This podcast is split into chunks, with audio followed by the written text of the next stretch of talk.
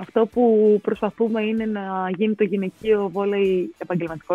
Ε, αυτό φέρνει κοντά τον κόσμο με, τον, με τους αθλητές, με την ομάδα. Δεν πας στο γήπεδο μόνο και μόνο επειδή είναι ο Παναθηναϊκός, το οποίο είναι πάρα πολύ όμορφο και αμφιωτελέ. Ναι. Δηλαδή κάθε χρόνο πρέπει να χτίζεις, πρέπει να προχωράς, πρέπει να κάνεις περισσότερα, πρέπει να γίνεις καλύτερος. Έρχονται οι δυσκολίες, έρχεται η πίεση από τους αγώνες. Όταν φτάνει το σημείο που λες δεν μπορώ να τους βλέπω, έχει τελειώσει το, το πρωτάθλημα. Έχεις κατακτήσει, έχεις κερδίσει, έχεις χάσει, έχεις στεναχωρηθεί, έχεις χαρεί, αλλά έχει τελειώσει.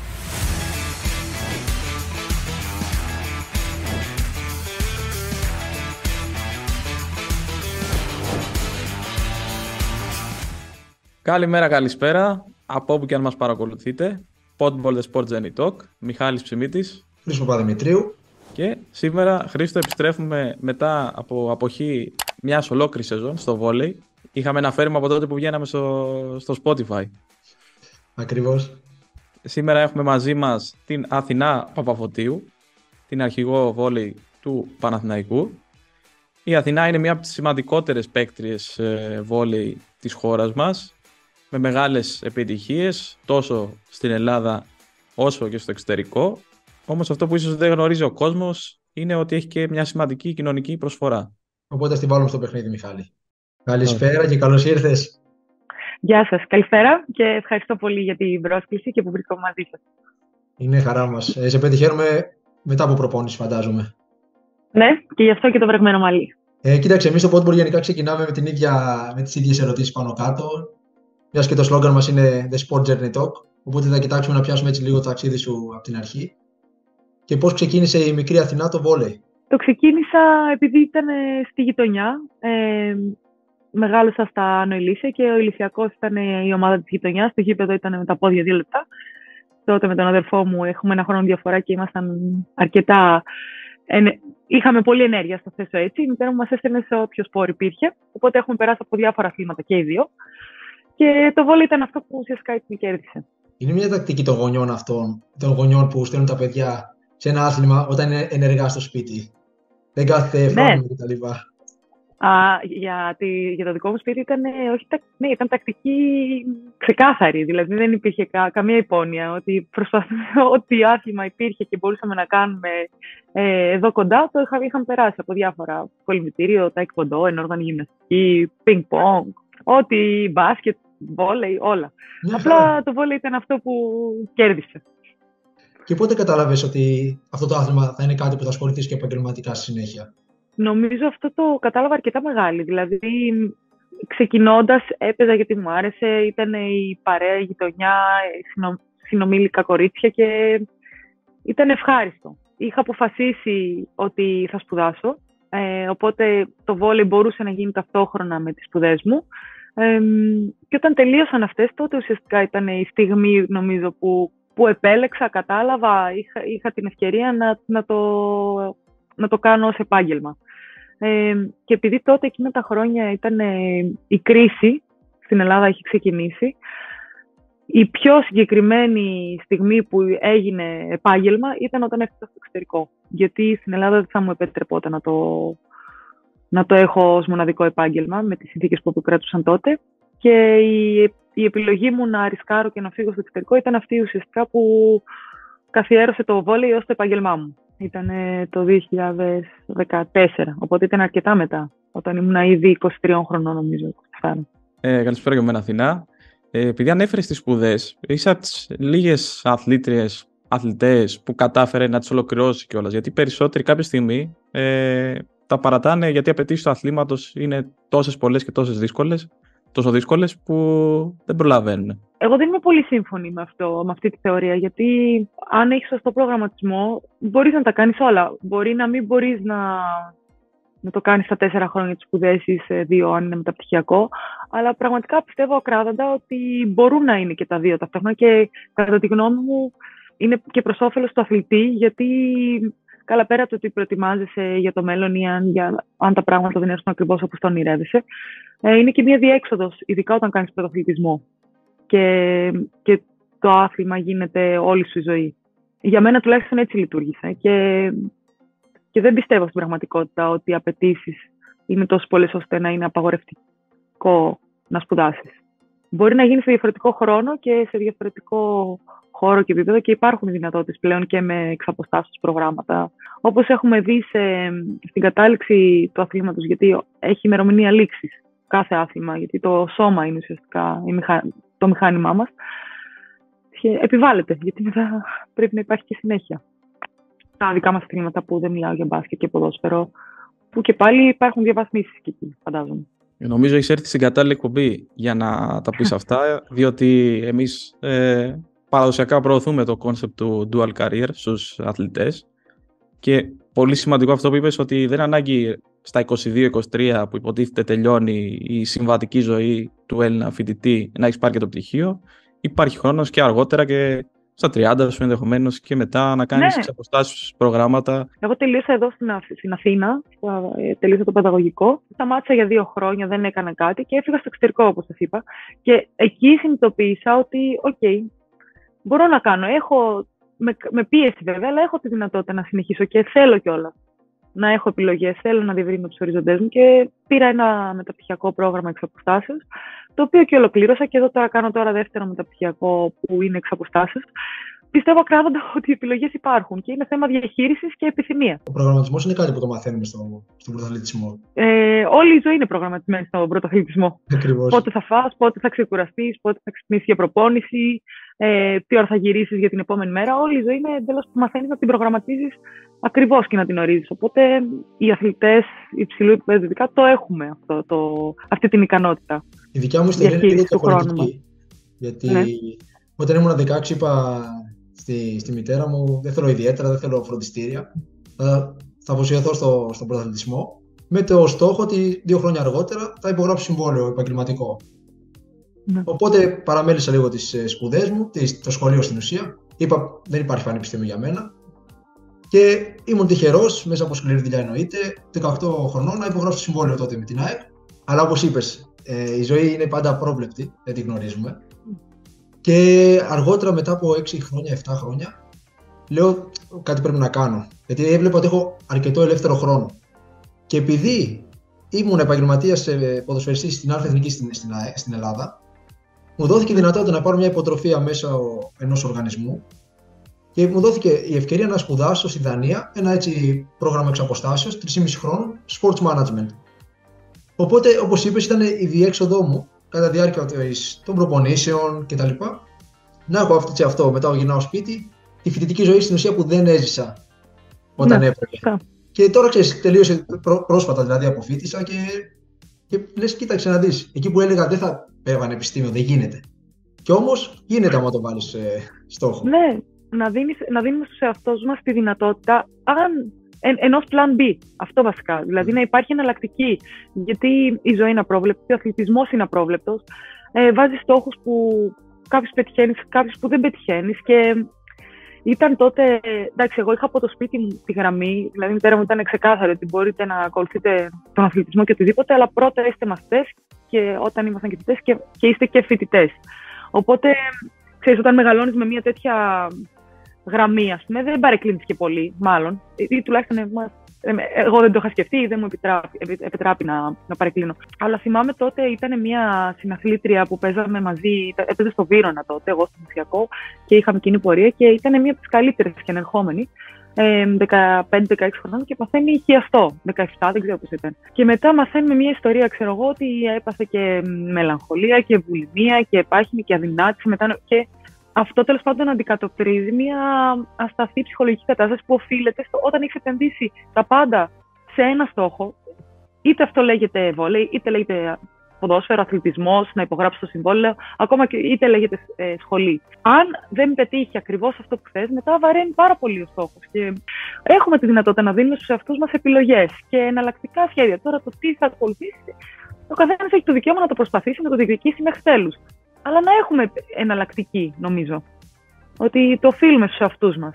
Και ξέρεις, αυτό είπες κάτι πολύ σημαντικό, ότι οι αθλήτρε συγκεκριμένοι πέρασαν από διάφορα στάδια όταν συνέβη αυτό. Και ίσως είναι αυτό που λέμε ότι πολλές φορές ταυτιζόμαστε με την ταυτότητα του αθλητή και είμαστε μόνο αυτό. Επειδή δεν έχουμε κάνει ναι, κάτι άλλο. Ναι, ναι. Ακριβώς. που ξεκινήσεις και δοκιμάσεις κάποια πράγματα τα οποία ίσως να τα είχαμε, ε, να είχαμε αυτά τα ενδιαφέροντα όταν ήμασταν μικροί. Δεν τα κάναμε γιατί επιλέξαμε κάτι άλλο.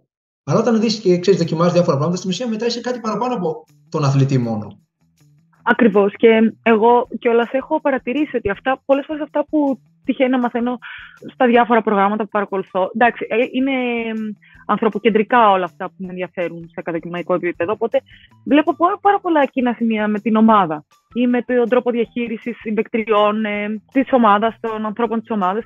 Και αντίστοιχα, αυτά που βιώνω στην ομάδα ε, έχω, έχω δει ότι με έχουν βοηθήσει να ανταπεξέλθω στις σπουδές μου.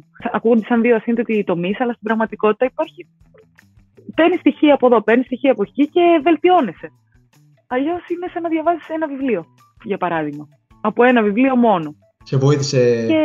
όλα αυτά που έκανες στο κομμάτι που είσαι τώρα ως αρχηγός στην ομάδα; Με έχει βοηθήσει πολύ στο να καταλαβαίνω πώς λειτουργεί μια ομάδα πέρα από αυτό που βιώνει ο αθλητής τα άλλα, όλα τα υπόλοιπα κομμάτια γύρω-γύρω που, που συνδέονται και παρουσιάζουν το σύνολο της ομάδας και όχι το αν παίζω ή δεν παίζω ή πώς, πόσο καλά χτυπάω την μπάλα ή κάνω σερβι για παράδειγμα. Με βοήθησε να καταλάβω τι χρειάζεται για να είναι μια ομάδα στο υψηλότερο επίπεδο και να παρουσιαστεί.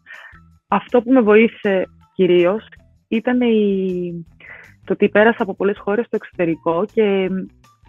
Αναγκάστηκα να μπω σε μια διαδικασία να, να καταλάβω ανθρώπους από διαφορετικές χώρες με διαφορετικές, διαφορετική κουλτούρα, διαφορετικές αξίες, διαφορετικό τρόπο επικοινωνίας που με ανάγκασε να, να, να, είμαι πιο ανοιχτή και να μπορώ να, να ανοιχνεύω έτσι διαφορετικούς τρόπους συμπεριφοράς και πρέπει να προσαρμόζομαι αντίστοιχα. Ερχόμενη στην Ελλάδα τώρα και στον Παναθηναϊκό που είμαι και αρχηγός, νομίζω ότι ήταν πολύ σημαντικά στοιχεία αυτά που απέκτησα κατά τη διάρκεια αυτού του χρόνου.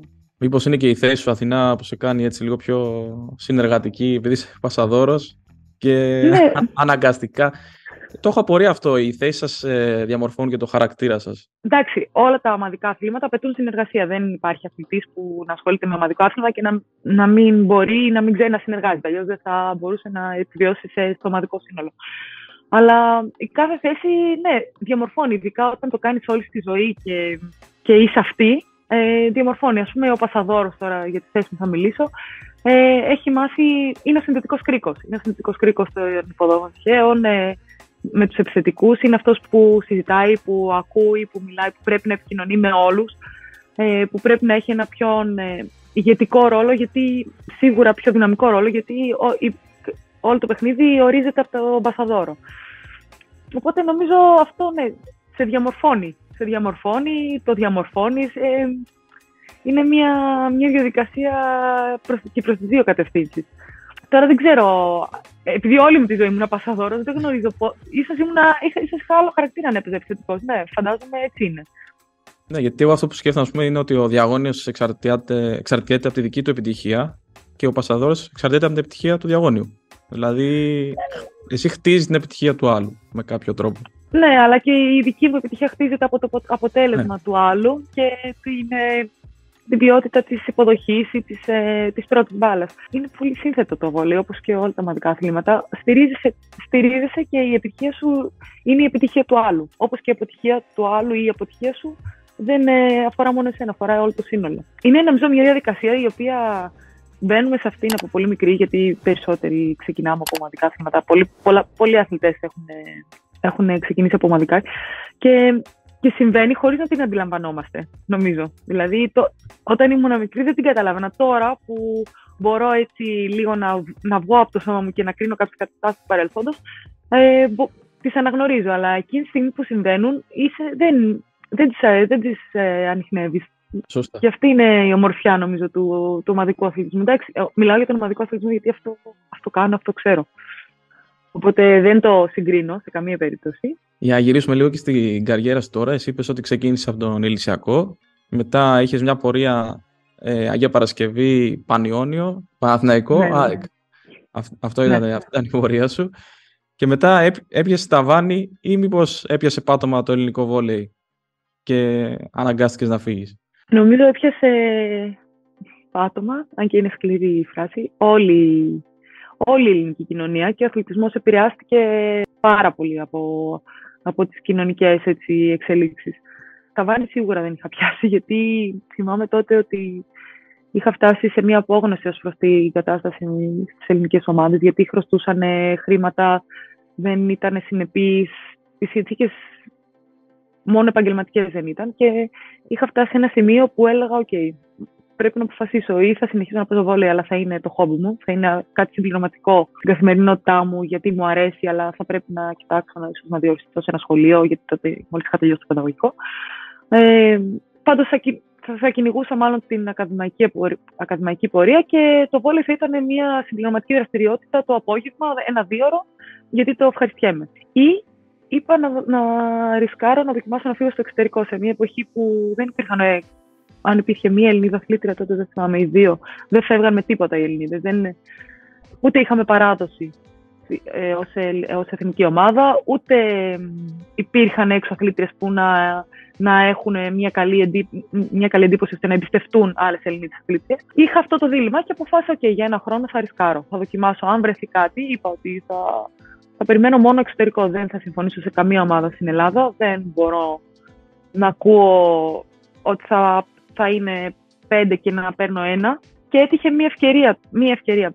Πραγματικά είχα μία πρόταση, δεν έτυχε καμία άλλη. Και αυτή, επειδή ήταν ο, ο Γιάννης Αθανασόπουλος τότε, ήταν βοηθός προπονητής της Γκάρδη και μου πρότεινε να έρθω με πολύ λιγότερα χρήματα από αυτά που έμπαινα στην Ελλάδα, με, σε συνθήκες που δεν ήξερα τι θα αντιμετωπίσω εκεί. Και λέω: OK, okay, ας το δοκιμάσω, γιατί αλλιώς τελειώνει. Ήταν σημαδιακή χρονιά, απόφαση, συγκυρία, ό,τι ήταν, γιατί άλλαξε όλη την πορεία μου. Και από εκεί και πέρα βρέθηκα στη Stuttgart σε μια ομάδα που δεν, δεν πίστευα ότι μπορεί να υπάρχει τέτοια οργάνωση. Απείχαμε πάρα πολύ τότε, όλες οι ελληνικές ομάδες. Ε, και μετά πήγαμε πολύ καλά, είχαμε πάλι πολύ καλή ομάδα, κερδίσαμε το κύπελλο που δεν το περίμενε κανείς και μετά κάπως στρώθη, έστρωσε η κατάσταση. Για μένα αυτό ήταν το, το καθοριστικό σημείο στην εξέλιξή μου. Αυτό είναι και κάτι κοινό που έχουμε, γιατί και εγώ Γερμανία έφυγα μετά την Ελλάδα. Α, ναι, πού; εγώ πήγα Λιψία, ε, στην ομάδα της Red Bull που είχε ξεκινήσει τα πρώτα της βήματα τότε. Και φεύγω από την, από την ΑΕΚ με ένα, ένα ωραίο ε, προπονητικό κέντρο που είχαμε τότε. Που είχε, ξέρεις, ε, ήταν κάποια χρόνια που είχε χτιστεί. Και πάω στη Γερμανία και στη Λιψία και βλέπω ένα περιβάλλον τελείως διαφορετικό. Μόνο, όχι μόνο στα γήπεδα τα οποία ήταν θερμαινόμενα. Είχαμε δηλαδή κόσμο που προστάτευε τον αθλητή. Τι ήθελες σαν αθλητής εσύ, ήθελες τη γλώσσα σου, OK, τη δασκάλα. Τι ήθελες εσύ, ήθελες ε, την ενσωμάτωσή σου στη, στην πόλη και στην κουλτούρα της ε, χώρας που βρίσκεσαι. OK, okay, υπάρχει αυτό, αυτό και αυτό. Οπότε αυτομάτως, ερχόμενος εγώ στη Γερμανία, ένιωθα σαν να είμαι σπίτι μου. Το μόνο που είχα να κάνω στην ουσία ήταν να συγκεντρωθώ στο ποδόσφαιρο. Που ναι, προηγουμένως δεν το είχα εγώ αυτό, γιατί έπρεπε να δω αν θα μπουν τα χρήματα στην ώρα τους, που δεν μπαίνανε ποτέ δυστυχώς. Και, και αναγκάστηκα έτσι και λέω: OK, έγινε το σωστό βήμα την κατάλληλη στιγμή, ώστε να δω και πώς είναι ε, όλη ναι. αυτή η φάση. Γιατί βγαίνεις έξω από το comfort zone σου, μιλώντας άλλη γλώσσα, γνωρίζοντα άλλο κόσμο. Και εσύ ναι. μια καλή αρχή, γιατί όπως δεν υπήρχαν άλλες αθλήτριες. Θα αδικήσω, αλλά σίγουρα αν ήταν με μία ή δύο, δε, παραπάνω δεν ήταν. Γιατί εγώ η κατάσταση στο Βόλιο είναι ως εξής. Μία κοπέλα που δεν την ξέρουν και είναι Ελληνίδα, και μία για παράδειγμα Σέρβα, πάλι που δεν την ξέρουν, δεν υπάρχει περίπτωση να εμπιστευτούν ποτέ Ελληνίδα. Θα εμπιστευτούν τη Σέρβα, γιατί οι Σέρβοι έχουν παράδοση, πούμε. είχαν εθνική ομάδα, παίζουν για τα μετάλλια. Οπότε, ξέρεις, αυτή η πεποίθηση που δημιουργείται βασίζεται κάπου προφανώς. Οπότε ήταν πάρα πολύ δύσκολο και πραγματικά πιστεύω ότι αν δεν ήταν ο Γιάννης τότε να, να μου πει έλα, OK, okay, και φυσικά και δική μου απόφαση να ρισκάρω και να πάω για χρήματα, γιατί αυτή είναι η κινητήρια δύναμή μας, να μην ξεχνιόμαστε, ε, που ήταν πολύ λιγότερα από αυτά που έπαιρναν εδώ, αλλά είπα ότι κάπως πρέπει να ξεκινήσω, κάπως πρέπει να μηδενίσω από κάπου. Αν θέλω να κάνω κάτι διαφορετικό, θα πρέπει να θυσιάσω κάποια πράγματα. Και αυτό που λες, πας εκεί και βλέπεις μια, έναν άλλο κόσμο γύρω από το άθλημα, γύρω από τον αθλητή. Το μόνο που έχεις να κάνεις όντως είναι να, να, να συγκεντρωθείς σε αυτό που, στο άθλημά σου, στο πώς θα γίνεις καλύτερος αλλά ταυτόχρονα σου, σου, σου περνάει και μια παιδεία. Δηλαδή, το πιο απλό ότι εγώ παρέλαβα ένα αυτοκίνητο στην ομάδα που πήγα ε, και, και ένα σπίτι, πεντακάθαρο. Και είχα υποχρέωση να το αφήσω έτσι. Εγώ φεύγοντας λοιπόν από εκεί δεν το είχα λάβει πολύ στα σοβαρά γιατί μέχρι τότε δεν, δεν υπήρχε αυτό στην Ελλάδα, σε ελληνικά δεδομένα. Και το θυμάμαι το σπίτι δεν έχω αφήσει ούτε, όχι βρώμικο, αλλά ούτε και στη, στην πένα όπως το είχα παραλάβει. Όταν όμως πλήρωσα 100 και 200 ευρώ και μου τα κράτησαν από το μισθό μου, για παράδειγμα, στην επόμενη, στην επόμενη ομάδα στη Γαλλία που πήγα, ήταν όλα στην τέλεια. Και αυτό όμως σε διαμορφώνει. Σε κάνει υπεύθυνο, όπως η ομάδα είναι υπεύθυνη απέναντί σου, καταλαβαίνεις ότι και εσύ είσαι υπεύθυνος προς την ομάδα και σε αυτά που σου προσφέρει. αυτό θέλω να περιγράψω. Ήταν ένας άλλος κόσμος, μια άλλη κουλτούρα γύρω από τον αθλητισμό, γύρω από το βόλεϊ, γύρω από, από σένα, για αυτό που προσφέρεις. Γιατί τα ίδια προσέφερα. Ενώ το ίδιο πράγμα κάνω, κάνουμε και στην Ελλάδα και στο εξωτερικό. Αλλά υπάρχει μια άλλη αξία σε όλο αυτό. Και υπάρχουν προστιθέμενες αξίες από τα πράγματα γύρω-γύρω, το οποίο, το οποίο ανεβάζουν συνολικά την αξία σου και την αξία αυτού του, της ομάδας και του, του προϊόντος, το, το βόλεϊ. Ναι, και αυτό μου είχε κάνει πολύ εντύπωση. Νομίζω ήταν αυτό που, ένας άλλος κόσμος που λέμε. Οπότε είδες, πηγαίνοντας εκεί πέρα, μπορεί να έπαιρνες λιγότερα χρήματα, αλλά πώς σε βοήθησαν άνθρωπο όλα αυτά που βίωσες; Γιατί η Γερμανία mm. έγινε Γαλλία, η Γαλλία έγινε Πολωνία Ακριβώς. και η Πολωνία έγινε Ιταλία. Ναι. Και κάπως έτσι Ήτανε... ένα... Ε, κάποιες εμπειρίες ναι, άνοιξε ένας δρόμος. Ανεκτήμητες. Ναι. Γιατί για σένα, για τη ζωή σου και τα επόμενα βήματα που θα κάνεις. Ναι, και νομίζω ότι έτσι έχουμε την εντύπωση, όσο πιο παθιασμένοι είμαστε με αυτό που κάνουμε, έχουμε την εντύπωση ότι θα είναι, γραμμή, ε, είναι μια γραμμή που πηγαίνει προς τα πάνω. Δηλαδή, κάθε χρόνο πρέπει να χτίζεις, πρέπει να προχωράς, πρέπει να κάνεις περισσότερα, πρέπει να γίνεις καλύτερος.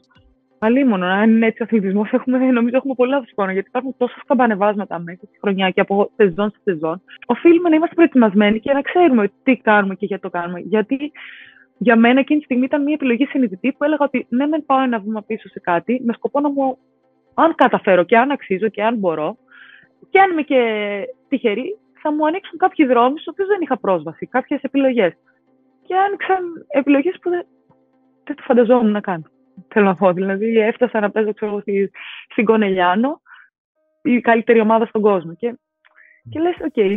Και όλα αυτά από μια επιλογή που είχε άλλους στόχους. Και ναι, αλλά είναι διαφορετικό με το που κάνεις ένα βήμα στην Ευρώπη, επειδή ειδικά στην κεντρική Ευρώπη όλοι επικοινωνούν μεταξύ τους, ε, συνεργάζονται, ε, συνορεύουν οι χώρες μία με την άλλη και υπάρχει ανταλλαγή πληροφοριών πολύ μεγαλύτερη από την Ελλάδα, που γεωγραφικά είμαστε απομακρυσμένοι. Και έτσι άνοιξε για μένα ένας δρόμος. Και μου επέτρεψε να το κάνω. Και μου, μου επέτρεψε και μου επέβαλε ταυτόχρονα. Γιατί έτσι είναι, όταν είσαι σε ένα τέτοιο περιβάλλον, επιβάλλεται να είσαι επαγγελματία και το περιβάλλον σου επιτρέπει να είσαι και επαγγελματίας που θες για τον εαυτό σου. Οπότε μέσα από αυτές τις χώρες, ποια ήταν αυτή που αγάπησες, τόσο για το βόλεϊ, αλλά τόσο και για τη ζωή που είχες πέρα από το βόλεϊ. Δεν υπάρχει χώρα στην οποία να μην έχω ευχαριστήσει το βόλεϊ, να, να μην έχω ζήσει, να μην το έχω απολαύσει, γιατί κάθε χώρα ήταν τόσο διαφορετική και, και ξεκινούσα από την αρχή και η εμπειρία ήταν μοναδική, δηλαδή δεν μπορώ να συγκρίνω πολύ εύκολα. Εντάξει, στη Γερμανία πήρα, ας πούμε, το πρώτο μου κύπελο. Στη Γαλλία το πρώτο πρωτάθλημα και για την ομάδα και για μένα και αναδείχθηκα και πολυτιμότερη παίκτρια του πρωταθλήματος που είναι ιδιαίτερη αναγνώριση έτσι, όταν συμβαίνει έξω, να αναγνωρίζουν οι έξω πούμε, εσένα. Οπότε μετά στην, ε, στην Ιταλία είναι το καλύτερο πρωτάθλημα και και νομίζω αν, αν κάπου θα ήθελα να παίξω ή αν συνέχισα στο εξωτερικό, θα, ήταν, θα ήθελα να είναι στην Ιταλία. Αυτό ήταν ο στόχος πάντα, να καταφέρω να παίξω εκεί. Ε, και η Πολωνία την περίμενα πιο ψυχρή και ήταν τόσο ζεστοί άνθρωποι που επίσης μου άρεσε. Είμαι τυχερή σε αυτό, αλλά νομίζω ότι αν έπρεπε να παίξω με μία χρονιά ακόμα στο εξωτερικό θα... και είχα τη δυνατότητα να είναι οπουδήποτε, θα επέλεγα την Ιταλία.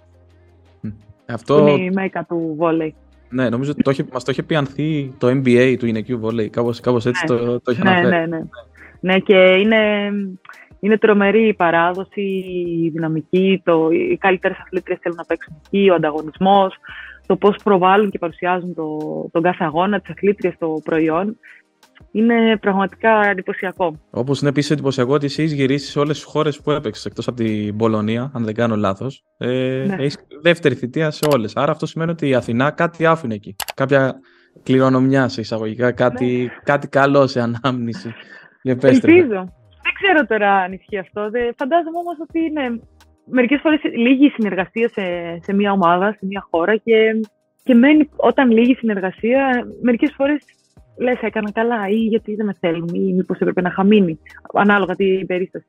Αλλά έτσι το είχα πάντα στο μυαλό μου ότι, OK, okay, μετά από λίγο καιρό θα φανεί αν ήταν ή δεν ήταν σωστή απόφαση. Και πάντα επειδή έπαιρνα τόσα πολλά πράγματα από τις ομάδες και από τη διαδικασία και εκτιμούσα όλους τους ανθρώπους με τους οποίους συνεργάστηκα και, και τις ομάδες, ε, τους ε, προ, προέδρους, τους προπονητές, Δηλαδή έφευγα με, με χαμόγελο. Δηλαδή χάρηκα, όντως χαιρόμουν και ήταν ε, τιμή για μένα που συνεργάστηκα με αυτούς τους ανθρώπους, είτε στη Γαλλία, είτε στη Γερμανία, είτε στην Ιταλία. Και, πάντα έδινα τον καλύτερό μου αυτό. Οπότε νομίζω ίσως αυτό να εκτιμήθηκε. Δεν, δεν ξέρω, δεν ξέρω. Μπορεί να ήταν και τυχαίο. Τώρα αυτό είναι. Α ελπίσουμε το πρώτο. Είδαμε σε προηγούμενη συνέντευξη πως γύρισε για κάποιους προσωπικούς λόγους ε, στην Ελλάδα. Και, και είναι κάτι το οποίο η καριέρα με την προσωπική ζωή για έναν αθλητή που πέσει στο εξωτερικό είναι αρκετά δύσκολο να το ελέγξει. Γιατί δεν είσαι πλέον με τους ανθρώπους του κοντινού σου, βιώνεις άλλες καταστάσεις, δεν μπορεί να τα μοιραστείς όλα γιατί κάποιες φορές στον πρωταθλητισμό υπάρχουν και κάποιες δύσκολες στιγμές, τι οποίες δεν θε να τις μοιραστείς με τους γονείς σου, ή τουλάχιστον αυτό έκανα εγώ, να μην, να μην ανησυχούν μωρέ, για αυτό, αυτό το κομμάτι. Ναι. Εσύ, ε, πώς πάρθηκε η απόφαση αυτή έτσι, να γυρίσεις ε, στην Ελλάδα; Το να παίζεις κάθε χρόνο σε άλλη χώρα, καταρχάς για μένα ήταν για μια εφταετία συνεχόμενη και ήταν αναζωογονητικό. Ήταν δύσκολο γιατί έπρεπε να παρουσιαστείς από την αρχή σε κάθε ομάδα που πας. Στο εξωτερικό δεν είναι ναι, τη χτίζεις την αξία σου, αλλά στην πραγματικότητα πρέπει να αποδείξεις κάθε φορά ότι είσαι αυτός για το οποίος σε πήραν. Και αυτό είναι μια σκληρή διαδικασία. Ισχύει για όλους, δεν ισχύει μόνο για μένα, ισχύει για όλους τους αθλητές. Αλλά είναι σκληρό, γιατί κάθε, χρόνο, κάθε φορά πρέπει να συστηθείς και να επιβεβαιώσεις την αξία σου. Κάτι που στην Ελλάδα, ε, όταν το κατακτήσεις, είναι σαν κεκτημένο. Δηλαδή δεν, δεν παρεκκλίνεις πολύ. Ναι, είναι δεδομένο και δεν, δεν, σε, δεν σε προκαλούν. Ειδικά για, για διεθνείς, άμα είσαι στην εθνική ομάδα όπως ναι, ήσουν εσύ. Ναι, δεν υπάρχει πρόκληση του να γίνεις καλύτερος να καταφέρεις περισσότερα. Ή, ή, τότε τουλάχιστον. Ε, στο εξωτερικό, λοιπόν, αυτό ήταν μια διαδικασία που συνέβαινε κάθε χρόνο. Κάθε χρόνο έπρεπε να χτίσεις σχέσεις τον Αύγουστο, να συστηθείς, να παρουσιαστείς, να σε συμπαθήσουν, να συμπαθήσεις, να συνεργαστείς, γνωρίζοντας ότι τον Μάιο αυτές οι σχέσεις μπορεί να σταματήσουν και για φόρους ζωής. Όχι μπορεί, κατά πάσα πιθανότητα. Ναι, υπάρχουν κάποιες φιλίες που κρατάς, αλλά η αλήθεια είναι ότι τα δίνεις όλα, γνωρίζοντας ότι μετά από 8 μήνες θα τελειώσουν όλα. Και αυτό και από την αρχή. Το οποίο είναι σκληρό, είναι σε μόνος σου, στηρίζεσαι τον εαυτό σου όλα αυτά τα χρόνια. Ο μόνος, η μόνη σταθερά σου είναι ο εαυτός σου και το κορμί σου και αυτό που κάνεις. Ταυτόχρονα ήταν και αναζωογονητικό, γιατί ώστε να πας να τα κερδίσεις όλα αυτά που είναι μάχη. Και όταν, και όταν μάχεσαι, γεμίζεις, μεγαλώνεις, ε, είσαι ζωντανός όταν φτάσει στο σημείο να τα κατακτήσεις και να, να αρχίσει να, αρχίσει να, έρθει, να έρχεται η φθορά, γιατί δεν είναι η χώρα σου, δεν είναι οι άνθρωποι σου, δεν είναι η γλώσσα σου. Έρχονται οι δυσκολίες, έρχεται η πίεση από τους αγώνες. Όταν φτάνει το σημείο που λες δεν μπορώ να τους βλέπω, έχεις τελειώσει το, το πρωτάθλημα. Έχεις κατακτήσει, έχεις κερδίσει, έχεις χάσει, έχεις στεναχωρηθεί, έχεις χαρεί, αλλά έχεις τελειώσει. Οπότε ήταν μια πάρα πολύ αναζωογονητική διαδικασία μέχρι τον κορονοϊό για μένα. Που εκεί όλα ήταν να βγαίνεις με, ε, με τη συμπέκτριά σου για ένα φαγητό, να προσπαθείς να έχεις μια κοινωνική ζωή, να προσπαθείς να έχεις ε, κάποιους αντιπερισπασμούς που να, που να ισορροπούν την καθημερινότητα τη, τη, της πίεσης του, του πρωταθλητισμού. Κόπηκαν και συνειδητοποίησα ότι είσαι ακόμα πιο μόνος. Και για μένα ίσως ήταν και τα 7-8 χρόνια, ίσως ήταν και η ηλικία, ίσως, ξέρεις, όλα παίζουν ρόλο. Ε, έφτασε η στιγμή που δεν ήταν αναζωογονητικό, ήταν ήταν λίγο και, και τι, το έκανα, το έκανα επί 7 χρόνια. Ε, νομίζω το ξεζούμισα, αν μπορώ να πω. Δηλαδή, έκανα, έφτασα στο επίπεδο που δεν ονειρευόμουν καν ότι θα έφτανα. Μπορεί να μπορούσα να πάω και λίγο καλύτερα. Αυτό δεν το ξέρουμε, αλλά άρχισε να βαραίνει. Και λέω, OK, okay, νομίζω ότι ο κορονοϊός για μένα ήταν η ευκαιρία που μου με έκανε να συνειδητοποιήσω ότι θέλω μια πιο ολοκληρωμένη καθημερινότητα, μια πιο ισορροπημένη. Γιατί ένιωσα ότι αν το βόλεϊ δεν πηγαίνει ακριβώς τέλεια, στο εξωτερικό, αν δεν πήγαινα όμως ακριβώς τέλειο, όπως θέλω, δηλαδή ακριβώς όπως το θέλω, βαραίνει γιατί δεν είχα τίποτα άλλο, κανέναν άλλον, λόγω κορονοϊού, λόγω συνθηκών και λόγω εξωτερικού. Και ήμουνα, έφτασε σε ένα σημείο που να μην είμαι τόσο ευτυχισμένη. Ε, δεν μπορούσα, δεν μπορούσα να το υποστηρίξω. Δηλαδή, λέω, είναι πράγματα που δεν ελέγχουμε στον αθλητισμό. Αυτά που ελέγχω, ναι, μπορώ. Ό,τι δεν ελέγχω όμως, μήπως ήρθε η ώρα. Και έτσι, ενώ μέχρι τότε δεν ήμουν καθόλου ανοιχτή στο να γυρίσω στην Ελλάδα, γιατί το απολάμβανα και και ακόμα και τώρα, νομίζω αν θα είχα συνεχίσει, θα, θα συνέχιζα να το απολαμβάνω, αλλά ήταν μια καλή συγκυρία στα, στα αθλητικά δεδομένα στην Ελλάδα, με να ανεβαίνουν οι ομάδες, να επενδύουν χρήματα, να θέλουν να φέρουν καλές ξένες αθλητήριε και Ελληνίδες. Και έτσι ικανοποιήθηκε και το αγωνιστικό project που είχα στο μυαλό μου. Ε, όταν είσαι στο εξωτερικό, είσαι σαν ομά. Ε, από τη μία χώρα στην άλλη και αυτό και από την αρχή.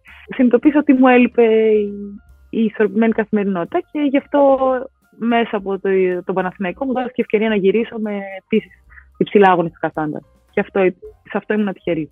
Γιατί αν δεν υπήρχε αυτό, αυτή η προπόθεση, δεν θα επέστρεφα. Δεν θα το σκεφτόμουν. Ίσως ε, να μην έβλεπες τον εαυτό σου και μετά τον βόλεϊ στη, στο εξωτερικό.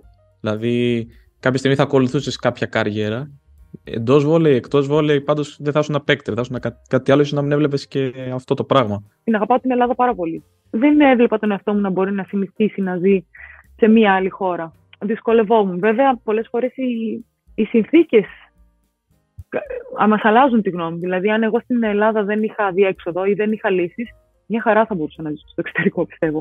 Αλλά επειδή είχα τη δυνατότητα, ήταν οι άνθρωποι μου, υπήρχε η ευκαιρία να γυρίσω με καλές συνθήκες, δεν υπήρχε για μένα σκέψη ότι μπορώ να ζήσω στο εξωτερικό.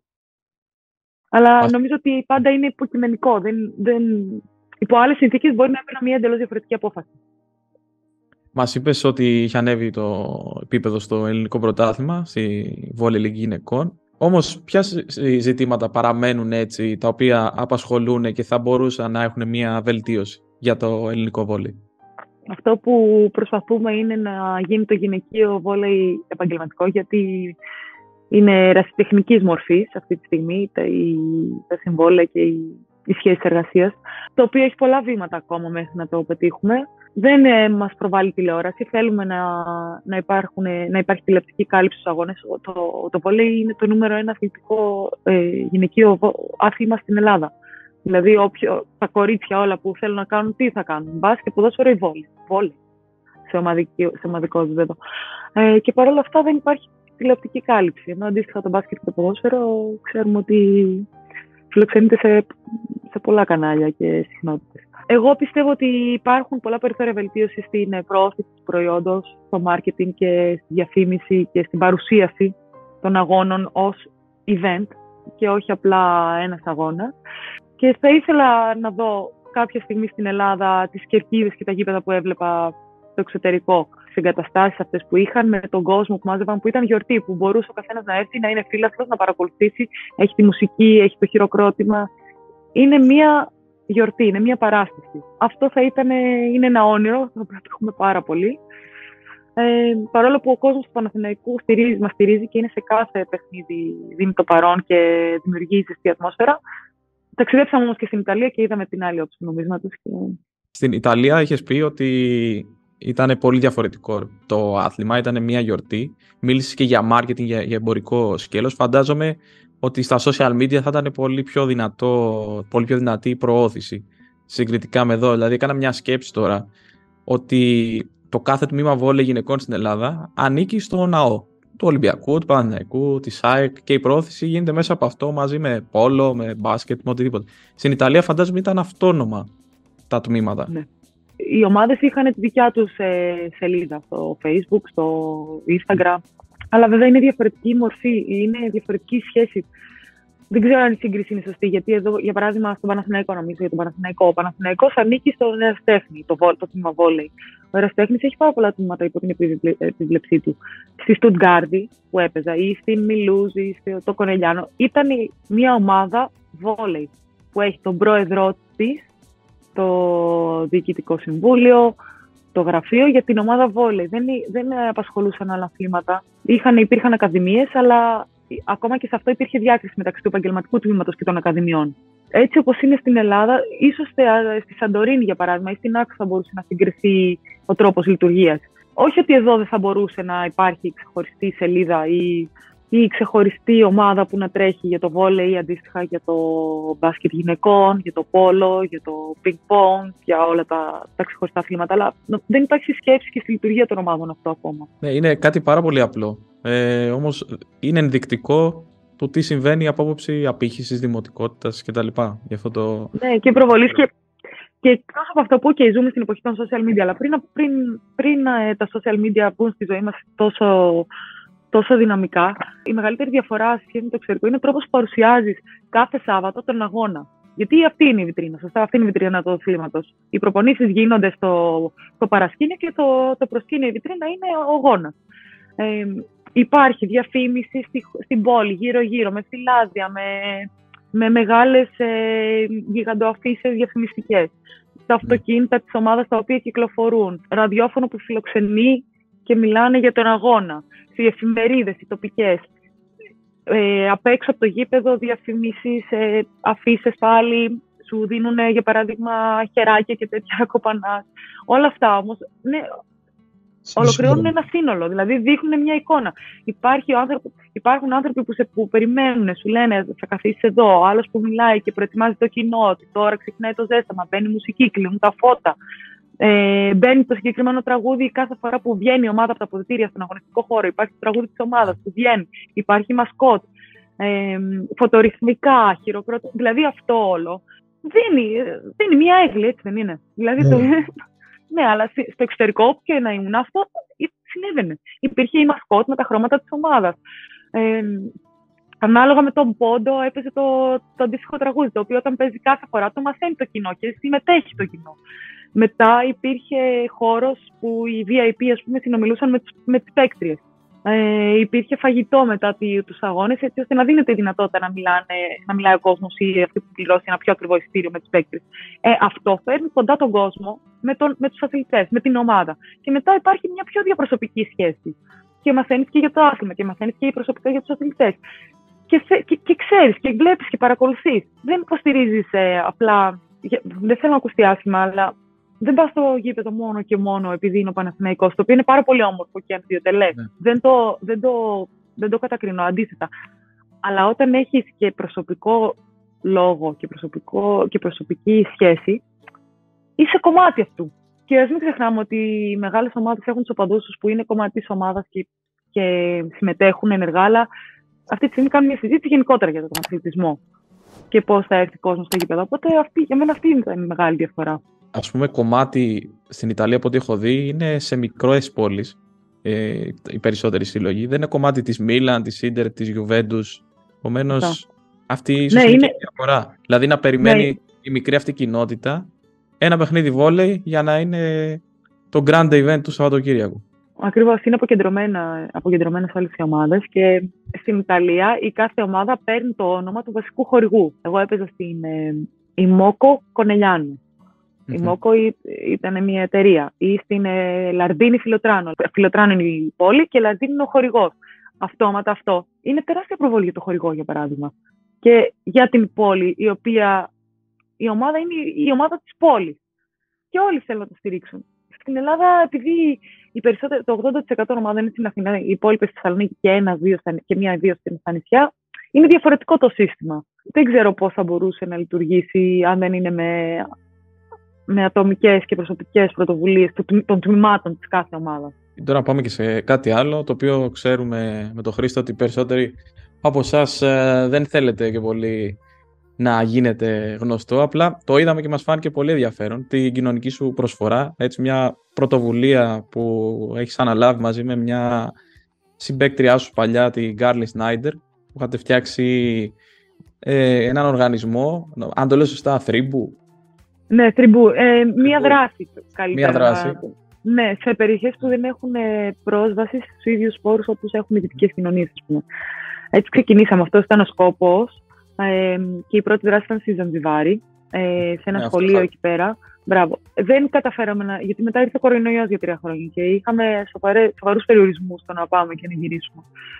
Ε, ελπί, ε, ελπίζω φέτος να ξαναπάω. Θα αυτό είναι ο στόχος, αυτό προσπαθώ. Ξεκίνησα από την ιδέα ότι ο αθλητισμός ναι, είναι, είναι η δουλειά μας αυτή τη στιγμή. Είναι, το, είναι αυτό που μας δει. Λέγαμε ότι ξεκίνησε αλλιώς ήταν εκτό, εκτός από αυτή τη διαδικασία, μας διαμόρφωσε. Δηλαδή, μας έκανε τους, τις προσωπικότητες που είμαστε σήμερα.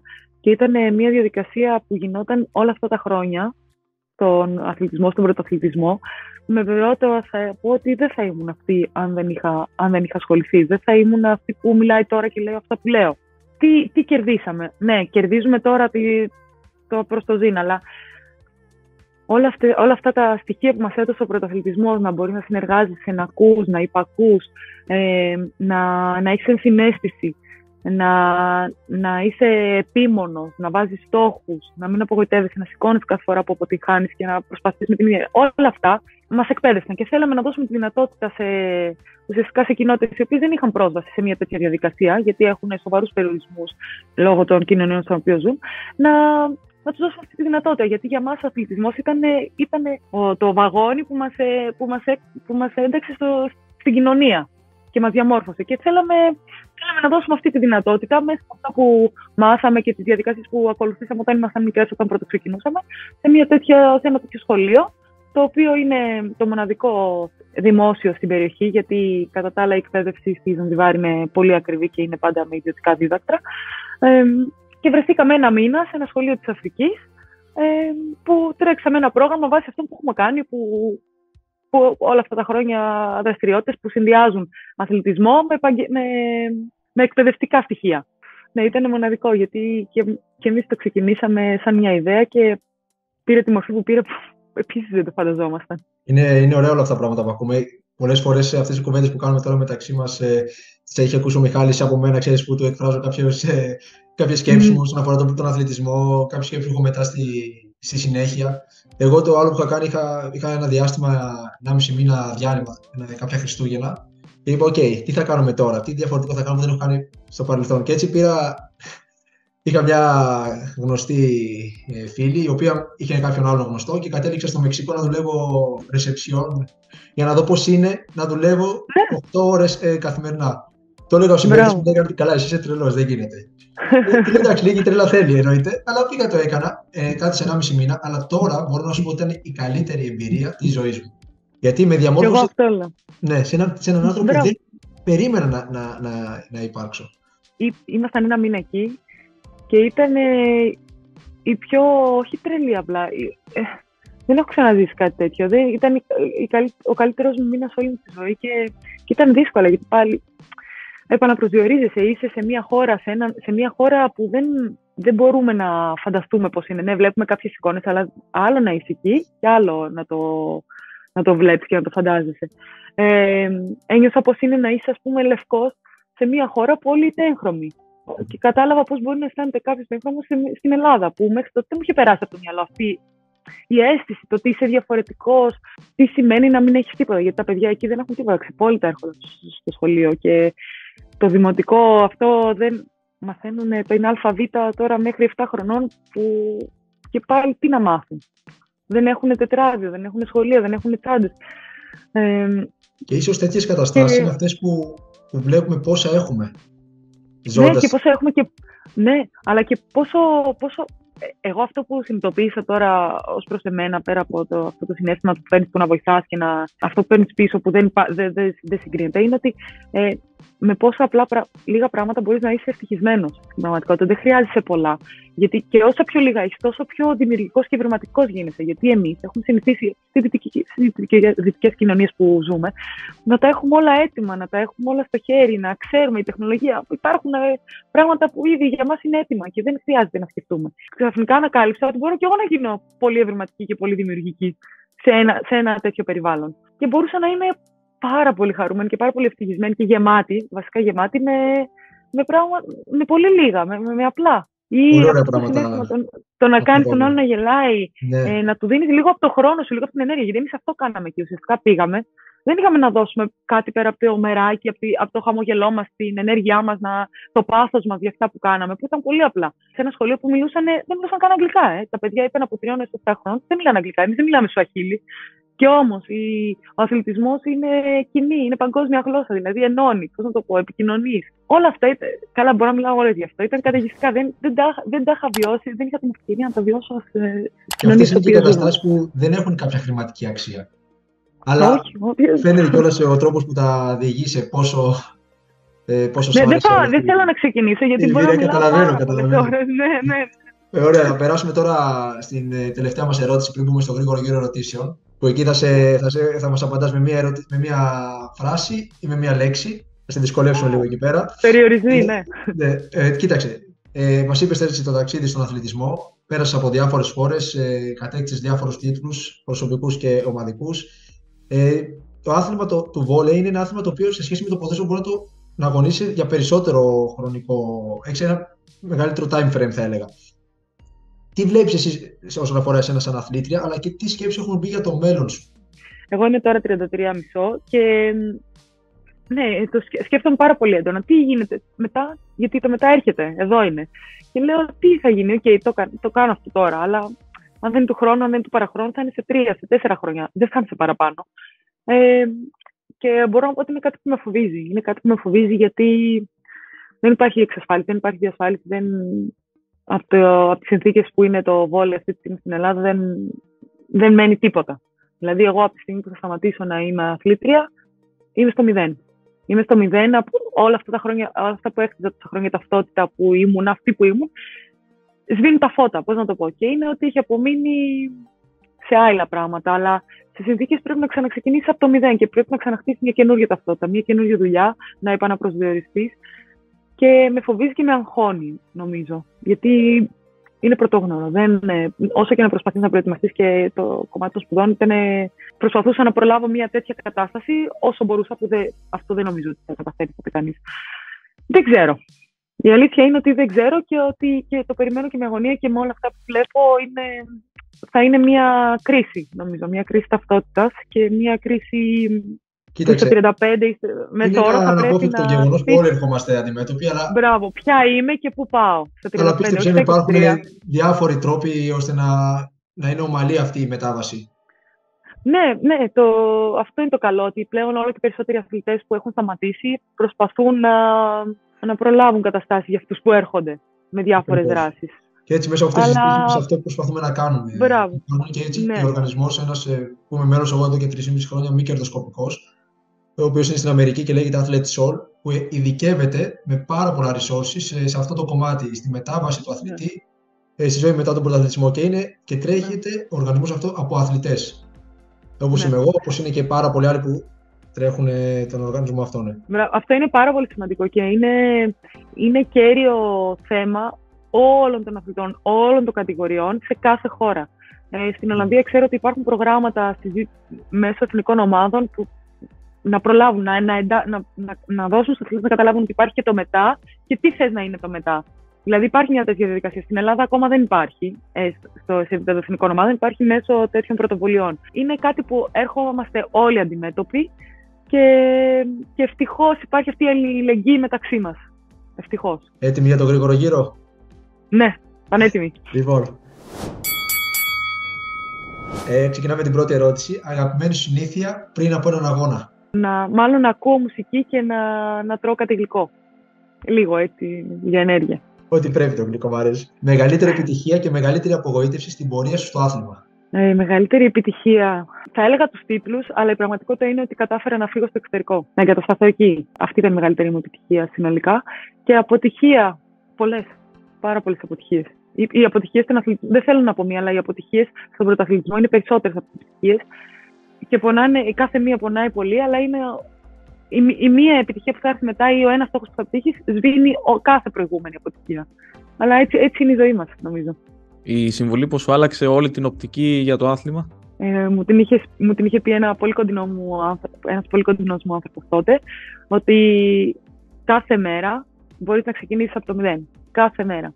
Κάθε μέρα μπορείς να, να ξεκινήσεις και να πεις ότι ό,τι και να έχω κάνει, τώρα ξεκινάω ξανά και ξαναπροσπαθώ από το μηδέν και ό,τι καταφέρω. Και ήταν αυτό που με βοήθησε να ανταπεξέλθω σε κάθε δύσκολη κατάσταση. Το Κάθε οποίο ισχύει μέρα από παντού, την αρχή. έτσι, όχι μόνο στο βόλι, Ναι. σε όλη τη ζωή. Ναι, στη ζωή. Και ήταν κάτι που έτσι με σημάδεψε ότι ό,τι και να έχει συμβεί, όσο πετυχημένος ή αποτυχημένος και αν, και αν νιώθεις, την επόμενη μέρα έχεις το δικαίωμα και πρέπει να ξεκινήσεις από την αρχή.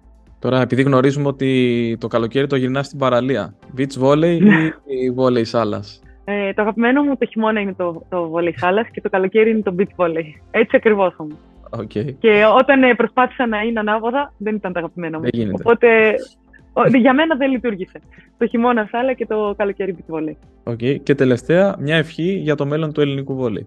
Ελπίζω να καταφέρουμε να γίνουμε επαγγελματίες εμείς οι γυναίκες και συνολικά για το βόλεϊ ελπίζω να, να αποκτήσει τη δυναμική αυτή που έχει και που σιγοβράζει και κοκλάζει και να φανεί σε όλη την κοινωνία. Να προβάλλουμε υγεία, υγιή πρότυπα, να, να φέρνουμε παιδιά στον αθλητισμό και να αποκτήσουμε την ίδια δυναμική που έχει το μπάσκετ και το ποδόσφαιρο γιατί είναι ένα άθλημα που πραγματικά προβάλλεται λιγότερο αλλά η δυναμική του είναι τεράστια και δεν την έχουμε, δεν την έχουμε συνειδητοποιήσει εμείς οι αθλητές οι φορείς σίγουρα όχι. Και είναι στο χέρι των αθλητών, νομίζω, να, το, να, να δώσουμε αυτή την όθηση που αξίζει στο άθλημα. Ωραία. Και κάπως έτσι με αυτό το ωραίο μήνυμα και την ωραία σου ευχή να κλείσουμε το επεισόδιο αυτό. Να σε ευχαριστήσουμε για τον Ναι. χρόνο. Εγώ πραγματικά Και εγώ σας προσωπικά ευχαριστώ. απόλυτα Ήταν πολύ ωραία η απόλυτα συζήτηση. Και τη Ναι. συζήτηση αυτή είναι. Και ευχόμαστε ό,τι καλύτερο και προσωπικά και επαγγελματικά. Και εγώ στο εγχείρημά σας. Ελπίζω να φιλοξενείτε έτσι, να, να μπορέσετε να φιλοξενήσετε όλους τους αθλητές, γιατί ο καθένας νομίζω θα έχει κάτι να πει, κάτι ξεχωριστό, κάτι διαφορετικό. Κουράγιο σας εύχομαι. Και ευχαριστούμε που μας δίνετε το ωραίο βήμα. Να είστε καλά. Σε ευχαριστούμε πολύ. Γεια σας.